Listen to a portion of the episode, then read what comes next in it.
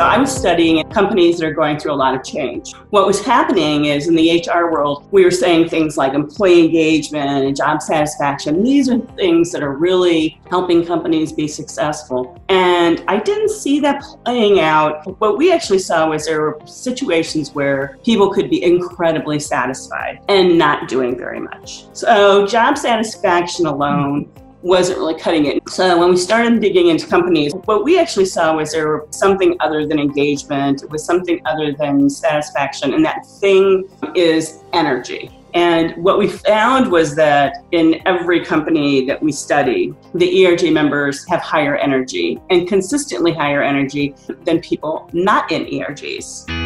That's Dr. Theresa M. Welbourne, founder, CEO, and president of EE Pulse.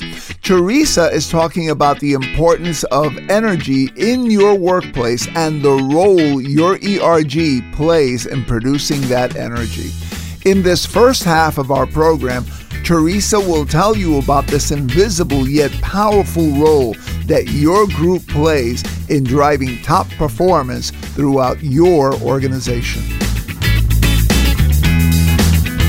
This is ERG Power Talk, and I'm your host, Joe Santana. The purpose of ERG Power Talk is to provide a forum for the exchange of great ideas and inspiration for ERG leaders, as well as others that are interested in supporting ERGs. No more waiting until the next conference and praying that you have the budget to travel to the conference in order to find great ideas and find stimulation toward action.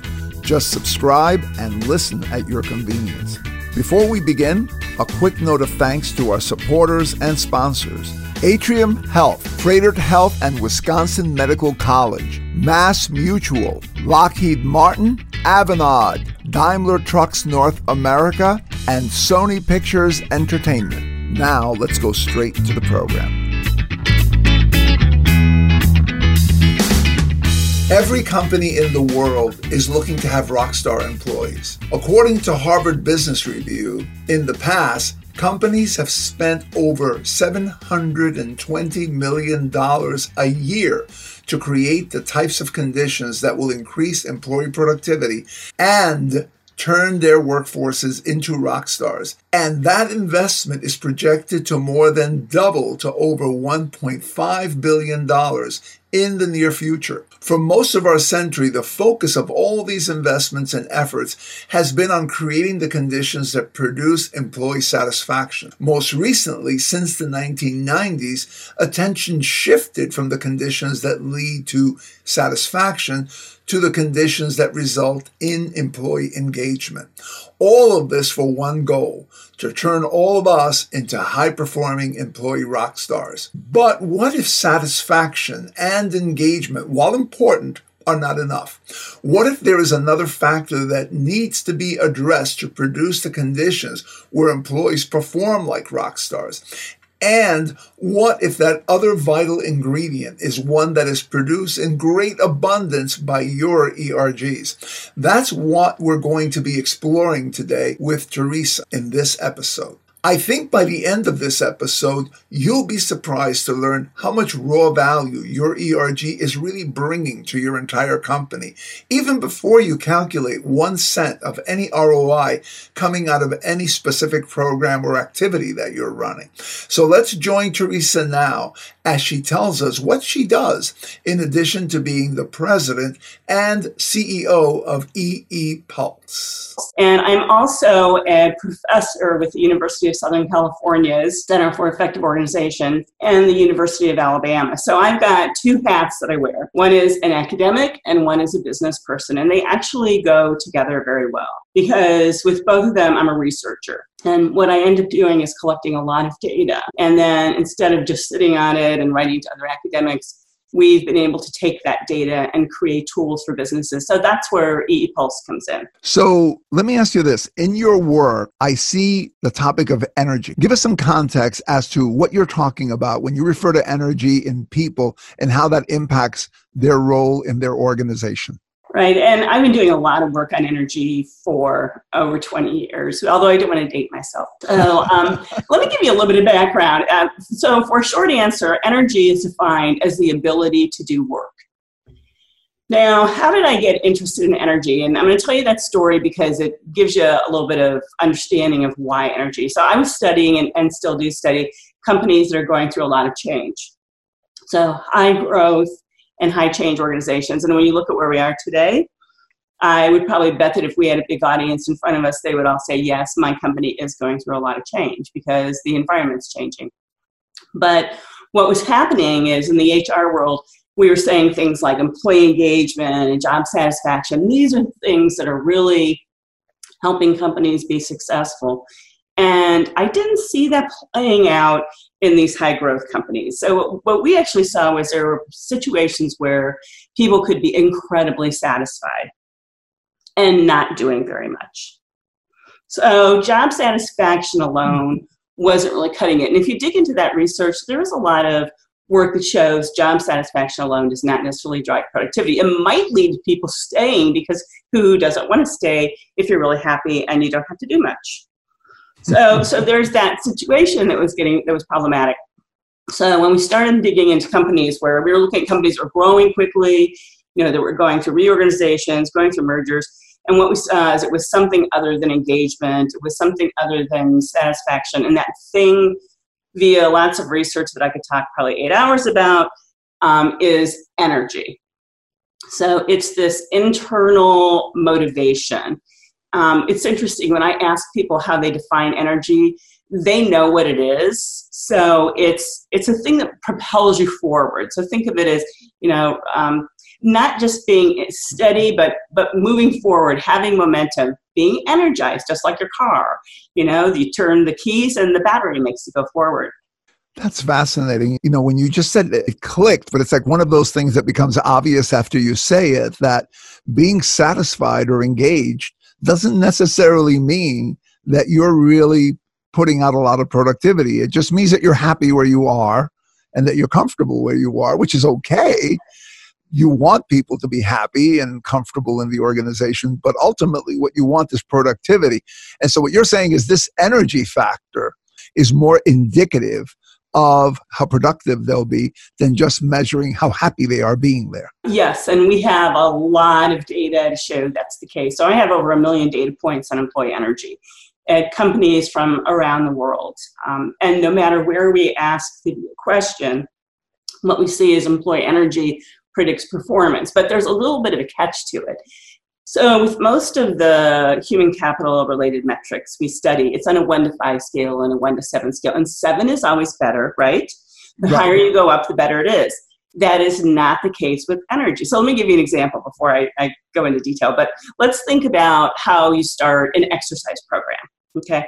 So, let's say you went to the doctor and the doctor says, hey, you need to start running on the treadmill.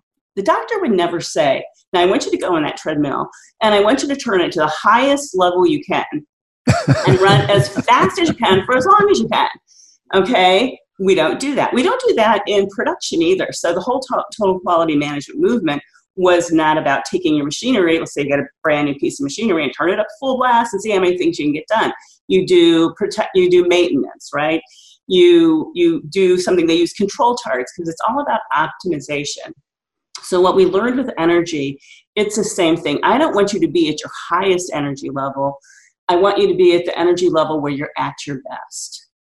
So, so we measure, we ask for two, we ask two questions. One is what's your working energy? So I use a zero to 10 scale and ask people, where are you in energy today? And you go from no energy to low energy to medium to high. And then you're at this level, which we call at risk, because you've got so many things happening it's actually putting so much stress on your system, just like the treadmill would, that you can't produce at a rate where you're most productive or where you're you know you're really delivering what you need to do to the company. So we ask them where they are then we ask them where they're at their best. So we're collecting data on two numbers and the gap between those two numbers predicts performance. So it predicts um, it predicts performance in manufacturing settings. It predicts customer satisfaction We've seen for salespeople, sales go up by um, very significant amounts in a very short period of time when you get people what we call in the zone. And it predicts, um, again, turnover, lots of different outcomes. But it's it's getting people to where they're at their best, and not everybody is at their best at the same number.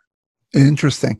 So, how do you identify what the optimal energy level is where you're at a peak, you're not too far above or too far below for a particular group of people? What are the factors in that?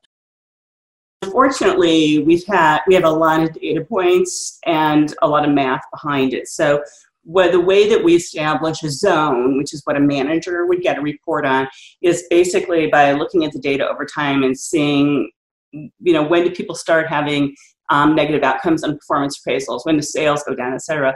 But the way the math works is we calculate an average for a group and we go up and down half a standard deviation. So it looks like if you're doing a normal distribution, you want to keep people in that middle part.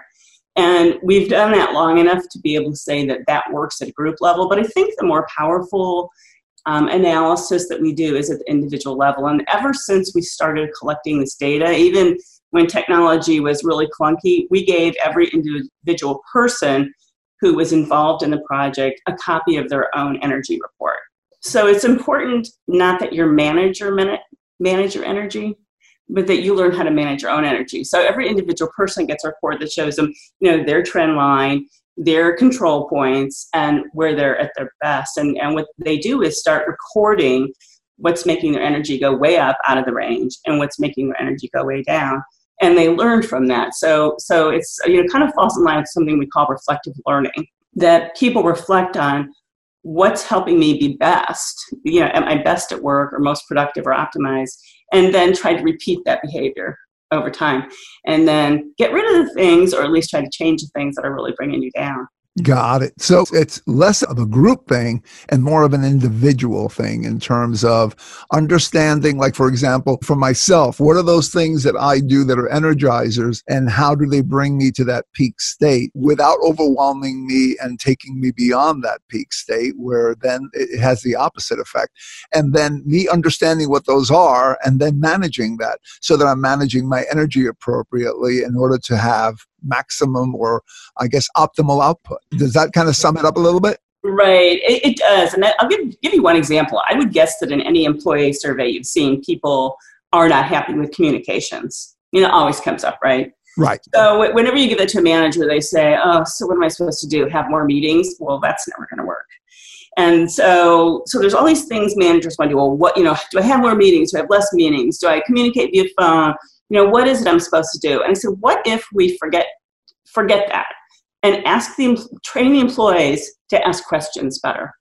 You know really get the employees to think about what is it they need information on and give them the confidence they need to be able to ask the question. And, and that, that will come up with our erg work too because then you start thinking about what makes somebody feel more confident what kind of things in a company gives people more skills to communicate and maybe maybe helping empower the person can lead to much more productivity productivity in the organization because you're going to get the answer quickly.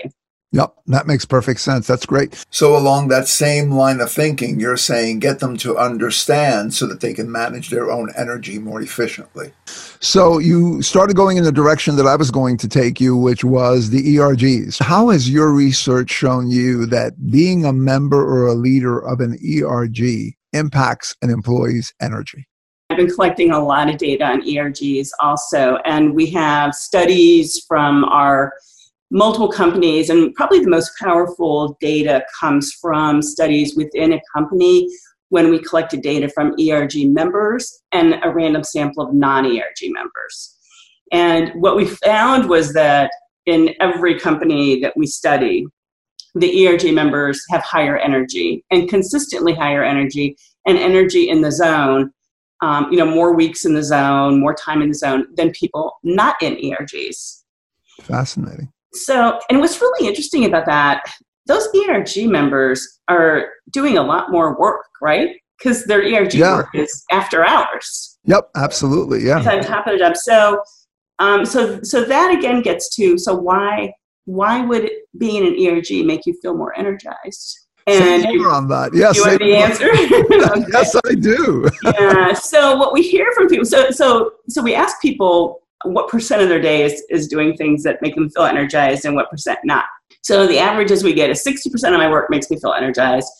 40% is a de-energizer. And that's across organizations, right? I mean, there's some work you have to do, which is just and it's tedious. You don't like it. It's not making you feel like you're, you know, Mr. or Mrs. Creative. So, um, so what's happening in the ERGs is it's because people feel so good about what they're doing. It's helping them cope with the negative better, and it's just making them feel good about being part of the company. They're they're able in their ERGs to bring that part of them to work that they can't necessarily bring to work in their jobs, and it's having a very positive effect on them. And then we're also seeing that they're learning new skills in their ERGs. So it's helping them do their jobs better. And one particular area is on innovation. I don't know if you've talked you've talked a lot about innovation in ERGs, but it's certainly a hot topic.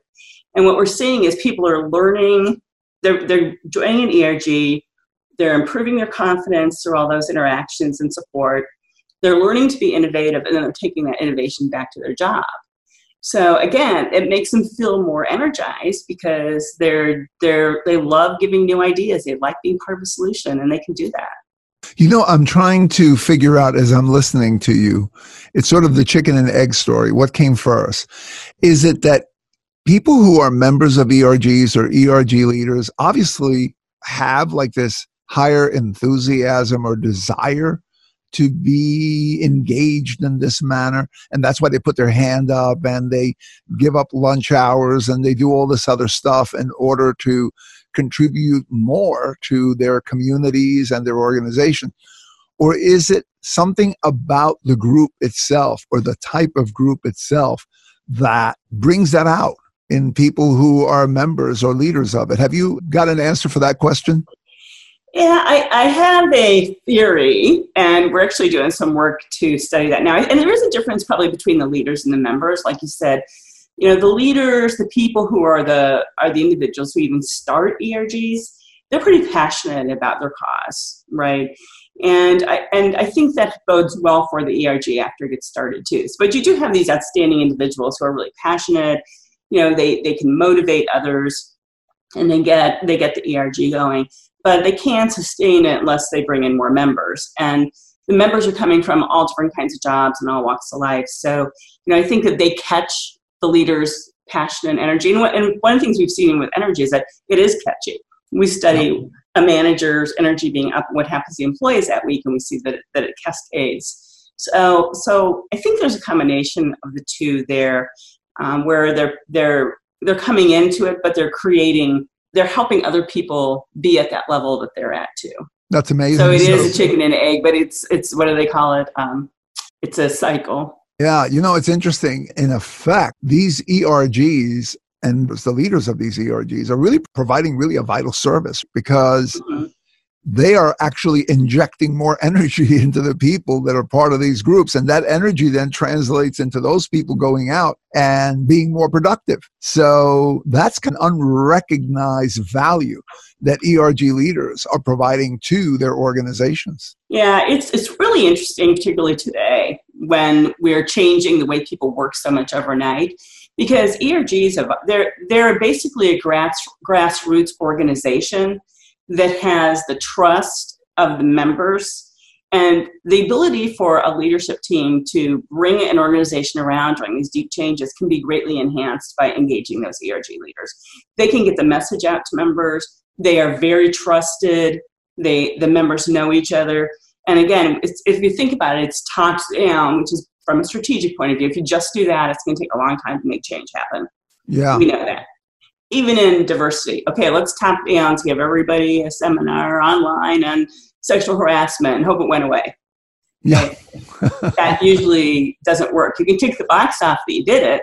Right. But you're not changing behavior. Whereas when you start at the grassroots level and people are, are monitoring each other and, and energizing each other and you know sharing messages and and helping each other be more confident that you you have the ability to just escalate anything you're trying to do in the organization. So yeah i think if, if companies aren't using their ergs to help get through things like a crisis like right now they're really missing the boat because they can help front with innovation they can help with productivity they can help by energizing people and they can help get through crisis situations yeah, absolutely. So that actually moves me to my next question for you. I know that you recently launched a survey to explore how ERGs and BRG leaders and their members are helping organizations during different types of crisis that happen, like the one that we have right now. So what have you learned so far from the responses that you've gotten to date?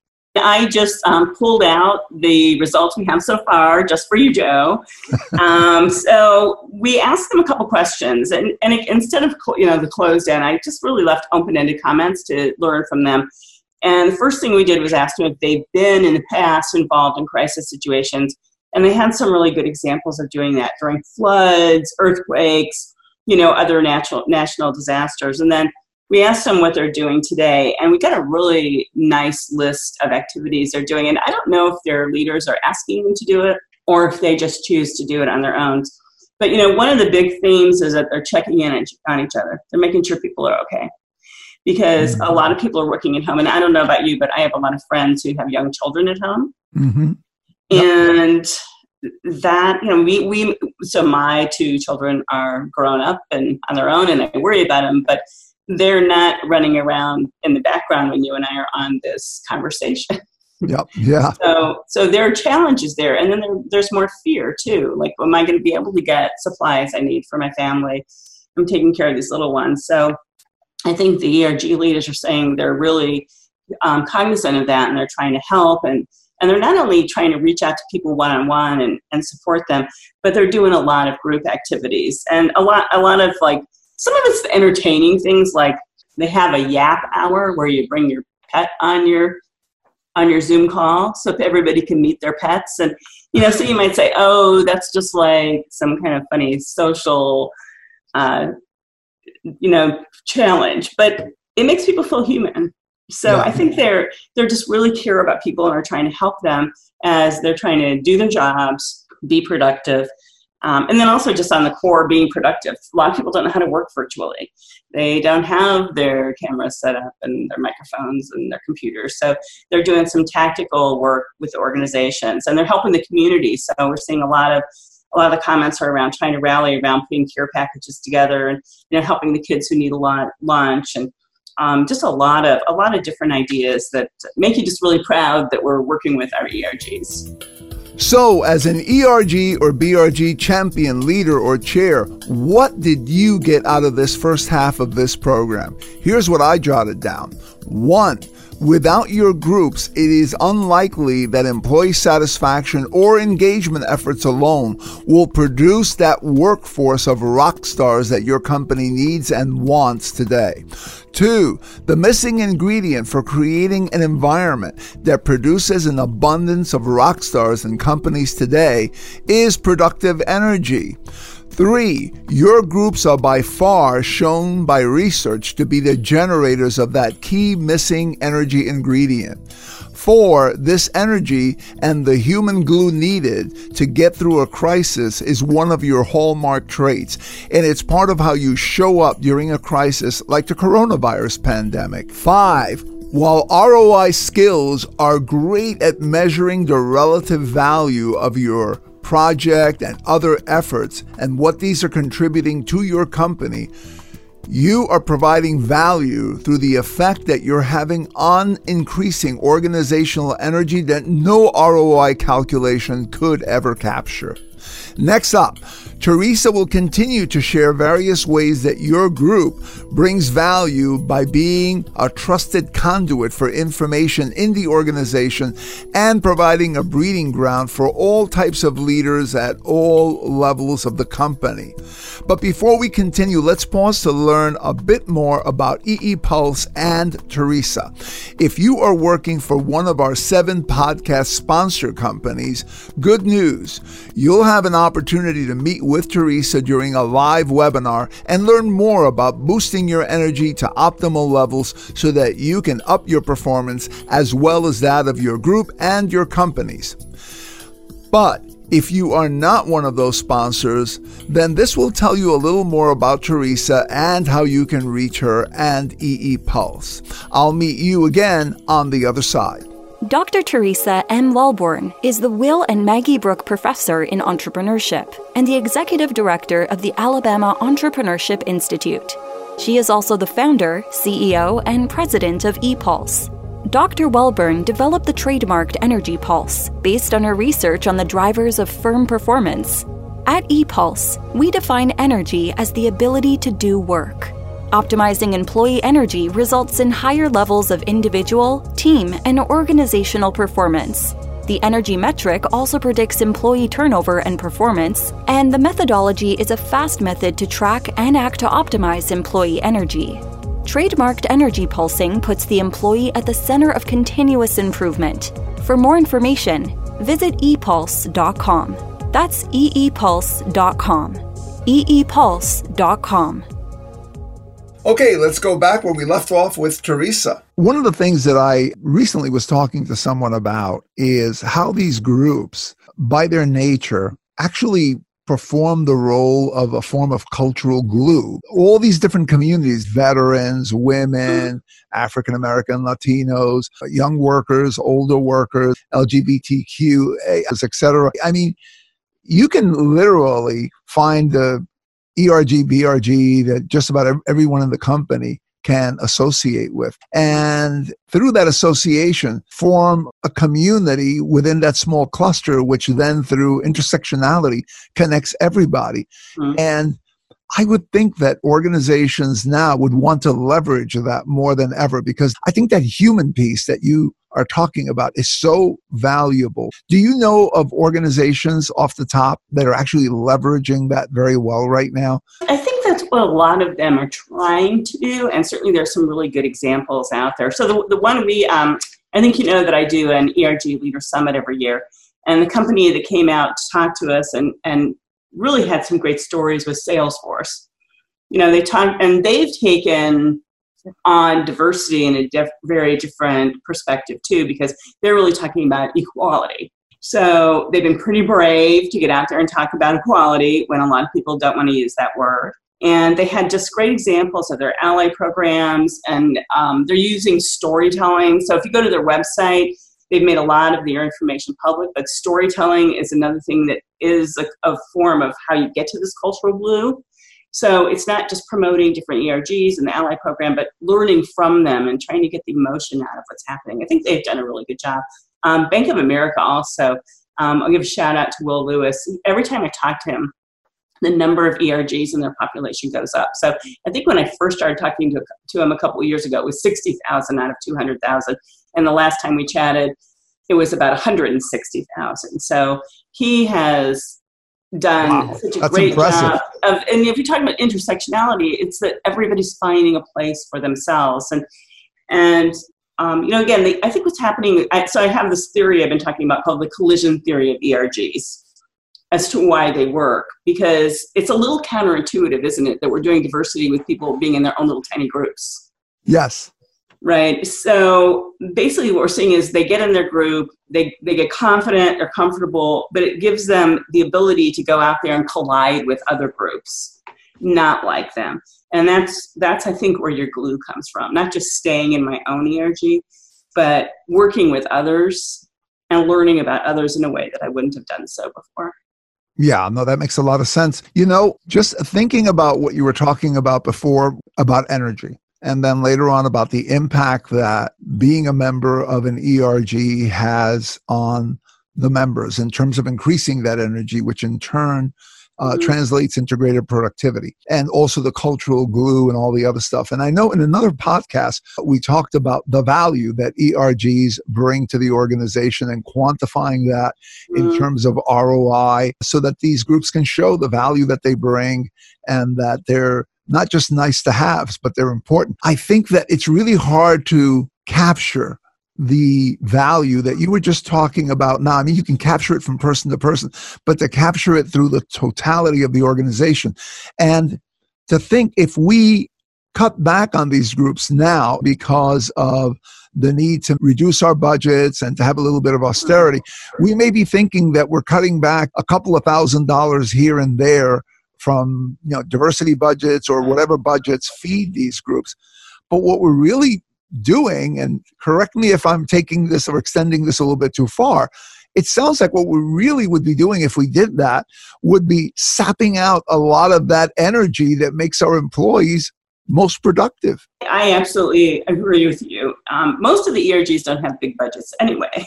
so, you know, and they're doing so much and they're giving so much, it would really be a shame to lose that asset in the organization. And you know, the, the other thing is if you look at what's happening now, there's a very high fear level in society in general, right? I mean, you watch the news, yep. see what's happening. At least in our lifetimes, this hasn't happened to us. So, what's important is people feel like they can cope with the situation. And the ERGs can really help organizations because they're they're trusted. And I think that members perceive them as truth tellers so that regardless of what's happening, if they know that they've got a network of support and people who they trust, and if they're supporting the organization overall, it's going to help them get through this a lot better than it would be without them. Yeah. And that other component that you were just talking about now about trust, let's face it, people go to organizations and they may have, let's say, on a scale of one to 10, they may have a trust level in people who are remote from them, who might be at the very top of the organization. They might have a trust level of maybe, let's be generous and say six or seven, right? right. Yeah. a six or a seven. Yeah but that trust level probably does not approach the trust level that they might have in that person who is the leader of that ERG or BRG that's line of sight to them that they right. work with who's probably helped them before and they have a relationship with and mm-hmm. so another thing that you lose if those groups kind of fall down or decrease in size or in energy or in number is the organization loses the ability to have those people who are trusted at the grassroots who then can advocate on behalf of supporting some of the organization's positions and help to garner more support than the support that any senior executive might be able to get through conference calls or videos, right? You're 100% right. You know, and another way to think about it is that at some point, you know, this business that's slowing down for companies is going to pick up again, and they're, the companies need to reach out to the consumers of the world. And that is one place where ERGs have also been really helpful is getting into the communities that they know so well. So, yeah. so they they're like an extended sales force in a lot of ways mm. because they it's not only the trust that employees have in each other, but they build they've built relationships with communities over time, and all of that's important for getting back on your feet when we're over the the situation that we're in right now. Yep, that makes perfect sense. So, I was recently communicating with someone on an organization that exists in a state where the leaders of ERGs and BRGs belong to this external hmm. resource group that is for that particular community. So these are the chairs of the company ERGs and BRGs who are now the members of this other group. And I thought that's a fascinating model. It uh, provides certainly an opportunity for people to share ideas and to continue to develop. Based on your research, where do you see ERGs evolving? Do you see them remaining primarily this internal group in the company, or do you see them morphing into something else as companies and business continues to evolve? I think that's a really interesting question, and I wish I had the answer.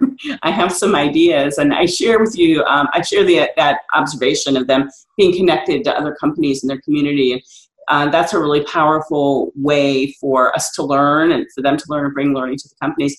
The, the, other interesting thing is looking at how they have evolved in terms of what kind of ERGs there are, right? So we've, we've really gone way past the traditional demographic ERGs that were focused on Title VII and you know, traditional diversity goals. So as you start to get ERGs on, you know, things like um, Cambia, Cambia did one on palliative care. We have neurodiversity. We have environmental. We have all these different things. So what you're seeing is really there's a term out there called communities of practice. Mm. So so if it's if we could figure out what the ERGs are doing well and why they're doing well, then it seems like companies could evolve to have lots of different types of ERGs groups based on the needs of people and, and their own needs. And this might be a different way of organizing. Now, again, I don't know the answer, but there just seems to be something about how they're evolving that is could be useful for any kind of organization. So, for example, I hear a lot of times, well, small companies can't have ERGs. They can if we change what an ERG has to be. And we have enough of that, you know, enough people interested in that functionality or that cause to be able to create that kind of energy. So I don't know. I think something's going to happen different inside organizations too. Yeah. You know, I read a while ago, quite a while ago, about how we humans originally were in these sort of small tribal groups and how mm-hmm. we've evolved over the years into larger and larger collections of people, organizations, yeah. and on a political side, you know, cities, states, countries, etc. But that we're still wired to be connected only to a small, discrete number of people mm-hmm. uh, in, in a close and more engaged way. Do you think that that might have something to do also with some of the power behind these ERGs that you could belong to an organization that has 60,000 people and you all carry the same employee badge and you feel some kind of a connection and allegiance to that but you have an even stronger allegiance to that small group that you meet with on a monthly basis where you know the leaders in person and they know you and you know them and how many kids they have and where they went on vacation the last time and all that stuff. Is that part of the magic you think here? And do you think that that's something that organizations should actually strive to do on purpose? I absolutely agree with you. Um, and it's not, it's not just that we are in search of smaller groups and community, which which we again socially are and there's even some research say that once you get to 100 employees in a company, it starts getting dysfunctional. So there are companies that have, you know, grown to where when they get to 101, they create another unit. So, um, but it's also that we need something other than the traditional hierarchy, right? Because uh, because people, what we see when I when I interview ERG members and leaders, they talk a lot about there are things I'll talk about in my ERG that I wouldn't talk about with my boss. Yep.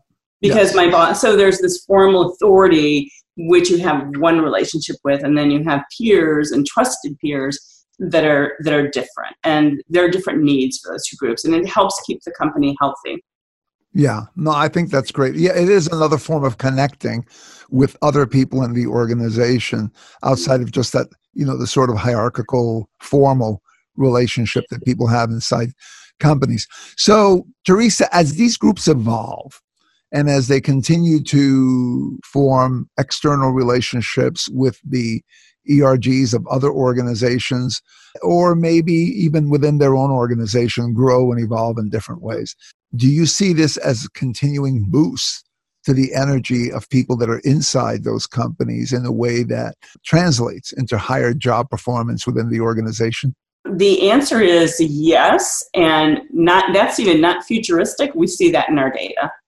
So I think that's a data driven conclusion that we can we can say right now people that are in ERGs and involved in ERGs building their skill set, bringing that part of themselves to the job that they couldn't bring before, those people are more productive employees than those that are not. And again, there's exceptions everywhere, but that's what we see when we look at our data across organizations and within organizations. So whatever it is they're doing, it's powerful and it's impacting the bottom line in the businesses. And then, you know, again, if we can translate that to things like energy and productivity, what we know from other studies where we're looking at multiple companies over time, looking at stock price growth, looking at profitability, looking at, um, I just finished a study in 20 year survival of companies. Those things that we've been talking about make a difference. So we can plot the ROI story to surviving as a company, um, which makes what they're doing really very important. And then I, don't want to lose touch with the fact that, I mean, a lot of what they're doing is beyond diversity, uh, but unfortunately, we haven't fixed diversity alone yet. In fact, in some of those comments from the survey that we have now, they're talking about the experiences some of the um, Asian groups are having based on the backlash of the coronavirus. So even now, these ERG members at home saying, how do we help our groups that are having problems mm. today? So they still are fighting the battle on the discrimination yeah. side and making sure everybody's equal, but they've moved it past that to really drive performance. Yeah, that's great. You talked about skills a little bit in your last comment. So, besides the energy, what are some of the skills that people who are members of ERGs and people who are leaders of ERGs are building that they otherwise would not build? I'd say everything associated with leadership. So, and it's not just the leaders, it's the others who are taking on assignments, but ERG leaders get connection to executive sponsors. It helps them be mentored and learn. And then they're also practicing leadership with a group of people who they have no formal authority over. So if you're going to get something done, you have to be able to influence and motivate people, and they learn that. Um, they're, they're great communicators. Um, I, I'm just amazed. So again, we do this annual ERG Leadership Summit, and we have people coming in who are from lots of different organizations. And just because you're an ERG leader doesn't mean you're a company leader, right? So I might have a receptionist who's in charge of one of the ERG groups. And that person, regardless of where they are in the hierarchy, they're amazing communicators. Mm. So somehow they're they're building their communication skills. I mean, maybe they had it, but you know, you just see them able to articulate uh, how to lead groups. They can stand on stage and talk about what they're doing. Uh, I think they're they're building their own personal skill sets to be better in any job that they're put into in the future. That's fantastic. As you were talking about that, I was just thinking about something that I observed years ago, which was that I saw the same thing you saw. I saw a lot of people who were in ERGs and BRGs who I came to recognize as being really well rounded when it came to communication skills, when it came to influencing skills, a lot of things that organizations say that they really want to see in their leaders and their executives. What I didn't see was managers recognizing that or recognizing that that receptionist. that you mentioned before has amazing communication skills and that she probably can do who knows how many different types of jobs in the company and grow in those positions are you seeing that remaining the same or is that shifting? Are organizations beginning to realize that they have people that are qualified as leaders at just about any level of the organization who did not come up the traditional way, but actually got it through their participation in one of these groups? It's an interesting observation because I think that, and you, have, you and I have talked about this before, I think, on the prior podcast, but communication is great, leadership's great, but part of leadership is showing that you are spending the company's resources wisely. So maybe what they're not doing that they need to do to really be key for those leadership jobs is learning a little bit more on the business skill side. So, you know, what is the return on investment of what we've been doing? And even if they don't have the math behind it, being able to show that it's not that you just had 100 people come to your social event but that because they came they learned to do x and that resulted in y and you know we were able to recruit more people so th- there is maybe a little bit of a missing link where if they learned a little more of those what i'll call traditional business skills combined with the communication and natural motivational skills they have, they might it might be more obvious to leadership that they can take on those roles. I agree with you completely, first of all. But that reminded me of another story. I used to be in the outsourcing field before I went mm. into D&I.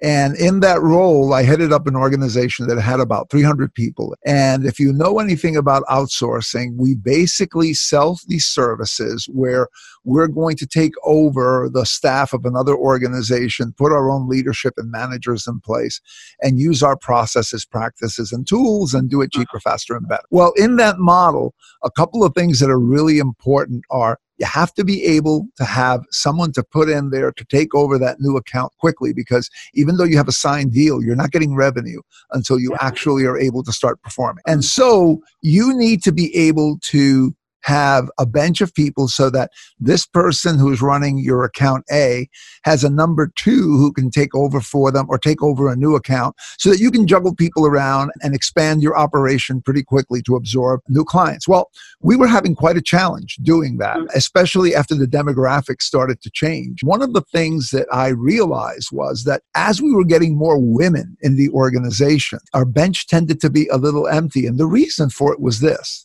men who came into the organization came in as technicians and mm-hmm. women who came into the organization came in usually through the help desk that was the general mix not always but that was the general mix and our training and development programs that were designed to take someone who was up and coming and who looked promising and develop them into a manager who then could become a program executive who could then sit in one of mm-hmm. those accounts it was totally geared toward taking that person who came to the technical side and giving them the administrative side so that they knew both sides of the business. Mm-hmm. And now having that top level picture, they were ready to move up and move into these other roles. On the other hand, unfortunately, if you came into the administrative side, there was no corresponding training to teach that person the technical side so that they can become well rounded. We made that one switch and that just basically opened up the gates and we ended up increasing our bench dramatically and we ended up increasing our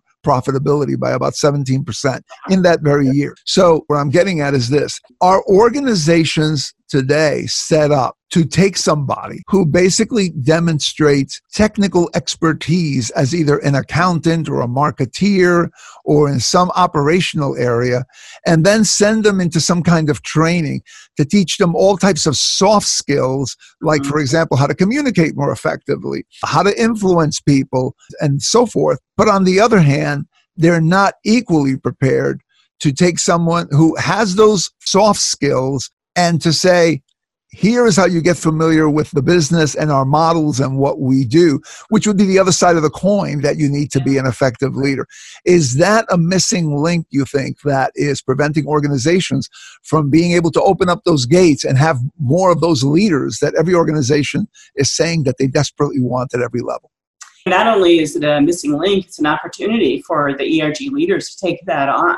So it's the, you know, whatever the core technical skill is, plus that you mentioned that industry knowledge you know what, what's the lingo what if i'm in a biotech company what do i need to know about the biotech industry yeah. so it's not it's not just the help desk but it's about you know it's about what what is it we need to know that's both company specific and then just business oriented um, I, I, think you're you're really spot on there. And as somebody who teaches in a university, I see that too, right? Let's take those really smart accountants and engineers and give them some soft skills, but we don't take the communication and the PR and the marketing majors and necessarily try to ramp them up so that they can be more effective in certain industries and companies. That's an interesting thing to consider and to explore a little more. I think that there is an opportunity for expanding mm-hmm. the availability of of leadership talent within an organization just by filling in that gap. We treat our ERG like a business, and yeah. we're doing that in a lot of ways on innovation, but we're not doing it as much on the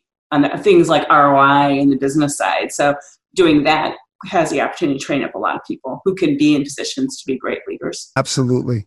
So I have one final question for you, Theresa. And here we're going to do a little bit of a role play. Let's make believe that I am a business executive in a large company. I have you in my office and I ask you this very, you know, simple question. Why should I want to encourage and support these ERG groups? What would be your response? First say that ask if you want to improve productivity and if you want to improve your sales and if you want to do both of those, why wouldn't you take advantage of your ERGs because they can do both? They can energize population, which leads to more productivity, and they've been innovating and deriving more customer acquisition and sales. So it's a natural for growing your business, which is what every organization should be doing. You sold me, Theresa. All right. That's great. Yeah. Theresa, thank you so much for joining me today. I really appreciate it. Thank you. I enjoyed it. And you're doing great work. Thanks for being out there for all of us. Thank you. You have a great rest of your day. You too. Take care. Bye bye.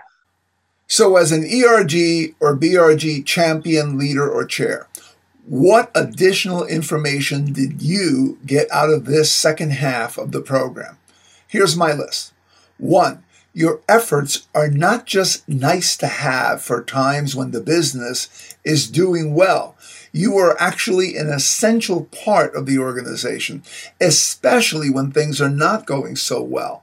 This is just as true during a crisis as it is after the crisis, when people in your organization need you to give them the boost in energy to pull together and recuperate like rock stars. Two, you are very likely some of the most trusted people in your company by your group members. You are the glue that holds many people together in your company. Whenever you hear people talking about the value of strong corporate culture, know that you are an important factor in sustaining that corporate culture.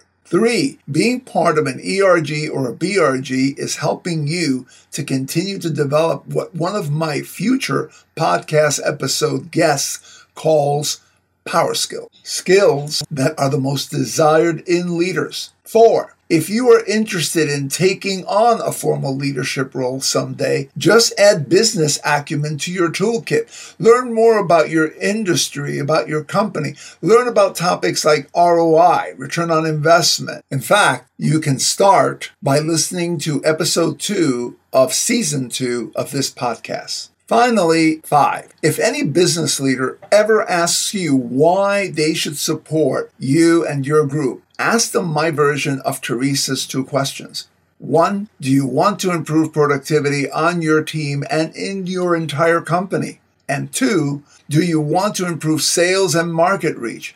If their answer is yes, then don't be shy about telling them how your ERG can help them to do just that. The bottom line is that for organizations who want to produce and sustain rockstar employees, you are the essential cornerstone component. Thank you for tuning in to ERG Power Talk. If you enjoyed and got value out of this program, please like us and leave a favorable review at your podcast provider's site. Also, invite others to listen to the show. By the way, Contact me if you're looking for an ERG Symposium keynote or a leader for your strategy workshop, new chair onboarding, and or ERG bootcamp. I can run these for you either in person or in a virtual setting. Also, for more great ideas and tips for your ERGs, get my book, Supercharge Your ERGs 18 Tips to Power Up Your ERG Strategy on Amazon.com. I'm Joe Santana and thanks again for tuning in.